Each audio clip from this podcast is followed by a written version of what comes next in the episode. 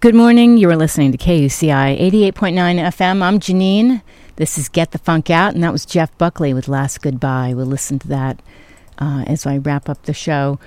Uh, standing by to join me is Ted Haynes and Nicholas Brendon. We're going to talk about their film Ticks, and uh, this is part of Scriptapalooza, morning tongue twister. And all the info is on my show blog about the film. It's a very interesting film. Um, I'm going to let them share the details, but my blog is getthefunkoutshow.kuci.org. Good morning. Hi there. Good morning. So uh, this caught my eye. I was, um, I don't know if it was Stage 32, perhaps, or Scriptapalooza, but I saw this info about the film, and I, I thought this is definitely in line with what I believe about mental health. And so, um, could you, either one of you, Ted or um, Nicholas, could you talk about how this came about, the idea for this film? Sure. So uh, I started writing this script back in 2014 for a couple of reasons. Uh, first and foremost, I was looking for something challenging for myself as a director and a producer. I was looking for something challenging for an actor and a cinematographer. And I wanted to tell a story because I, I think when you think about creating content and making art, for me, story is king. Right. So I wanted to tell an impactful story that that had some social impact. And having been impacted by mental health issues myself personally, I was looking for an avenue to, to share some of that. Um, Nicholas, do you want to talk about why it was interesting for you to, to join this project? Is he on? We, I think I lost both of them. okay. Ted's, oh, Ted's I, still on. We may have lost oh, Nicholas. Oh, no. Okay, I'm going to tell you a little bit about the film which is up on my show blog. In July, a team of amazing filmmakers with credits that include Netflix, Mindhunter, Fear the Walking Dead, and Buffy the Vampire Slayer gathered to produce a short film with a social impact. Ticks is a unique take on mental illness, the need to ask for and receive help, and the consequences when help isn't received. So, with that, I'm going to just um, stall for 30 seconds while they get back on the line, and we'll play a little more Jeff Buckley. And you are listening to KUCI 88.9 FM in Irvine. We are back. It's director Ted Haynes talking about the film Ticks. This is this is the beauty of technology and also being very very busy. We tend to we tend to lose some people when we're out there promoting other work, I guess. Yes, it happens. So so we're going to roll with it. So tell me, I I talked a little bit about how the film came about, but um, so what happened with the film? You produced a trailer. Where where are you with the film? So we've actually completed production of the film. We shot the film back in July, and and how we got from the idea in 2014 to, to actually rolling cameras in July. A friend of mine, uh, Jack Erdie, who was in Netflix Mindhunter, uh, The Outsiders, a, a bunch of uh, really really great shows, had reached out about a year ago, almost to the day, looking for a project that he could sink his teeth into that would be challenging. Okay. And that spurred me to pick this story back up uh, because it's it's only become more apparent that we need more avenues to raise awareness for mental health. Right. And and I felt like it, it was just too much that lined up to let this thing fall apart. Yeah. So we we gathered a bunch of really amazing and talented filmmakers, uh, predominantly from the Pittsburgh area, but also started reaching out around the country to Nicholas Brendon to be a part of uh, this film, this project as well.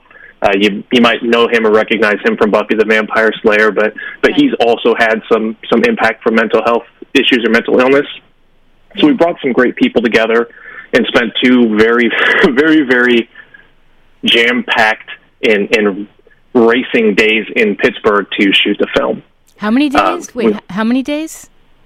Two. Two days. Should have should have probably been four uh, but but we squeezed it into two. Amazing.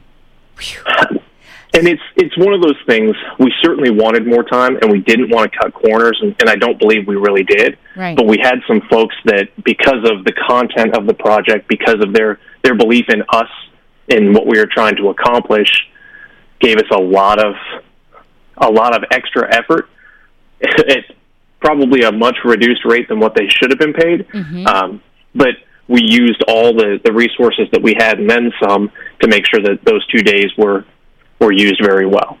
But you know, when this hits home for people, you know, they they're on they're in, on board. Period.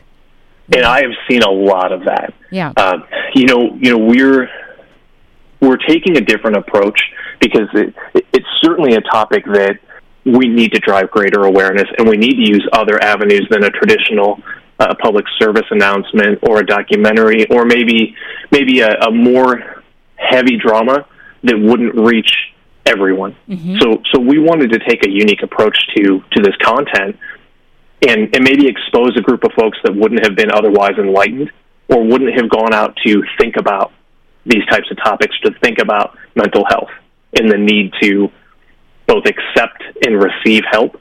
Because so often people are unwilling or afraid or ashamed to, to reach that hand out. Yeah. So we're really just trying to hopefully create a new audience that might not have otherwise thought about it. And we're seeing really a really strong response. I was uh, watching a class, an online class taught by a psychiatrist at Yale, and she said, right now, antidepressants are prescribed 400 times more than they were 20 years ago. And I don't personally I think like we're we're kind of a mess right now in 2019 when you think about mental health and, and technology and teens and what's your what's your view on that? I would agree 100%. And I heard an anecdote from a, a friend of mine just went into the dentist and the dentist said what medications are you on? So I'm not on anything. Well, no, no, I mean just any a Zoloft, a Xanax, you know, what are you taking? Yeah. No, I'm, I'm not on anything and and couldn't believe it and, and stated 70% of his clients have, are taking something because it's and I don't want to take that step or make that statement that that's unnecessary, but right, I think right. it is often too quick yes. to be the response yes. when there are alternative me- methods. Well, that's my point. I mean, it, it does work for some people, but the other side to it is that right now, people, adults and teens, are so addicted to, to technology and it's affecting them and depressing them and affecting them in so many ways that sometimes parents aren't aware, you know, that they're staying up, that they're depressed, that they're isolating themselves, they have no uh, social life, they're not physically active, and all that spirals them into this dark place. And I I think that's really having a huge impact on where we are with mental illness. I I couldn't agree more, and, and I'm guilty of it. I, I am also one of these people that the first and last thing that I do is is have some screen time, and yeah. it's not always great content that's that's being presented to me. Right. I, I think I think you're dead on with that. That it's opened up some doors and some access. Yeah. To to check out and disconnect where we need to be talking to each other and, and touching each other and, and seeing each other eye to eye more more than ever. Right. So, what would you like people to take away from this upcoming film? For me, it's about the the acceptance. If you're somebody who's struggling, it's okay to ask for help. You don't you don't have to be ashamed that you need the extra attention. You don't have to be ashamed that you need to ask somebody for for some support. You don't have to be ashamed to, to if it's Snapchat or Instagram or Facebook, you know, however you need to share, yeah, please share. And and for the people out there that that see those, and it may not be a big cry for help, check in, right. give some help, respond to somebody. You know, for me, it's really this story is really about the the need, raising awareness for the need to ask for, and then be okay receiving help when you need it. Yes.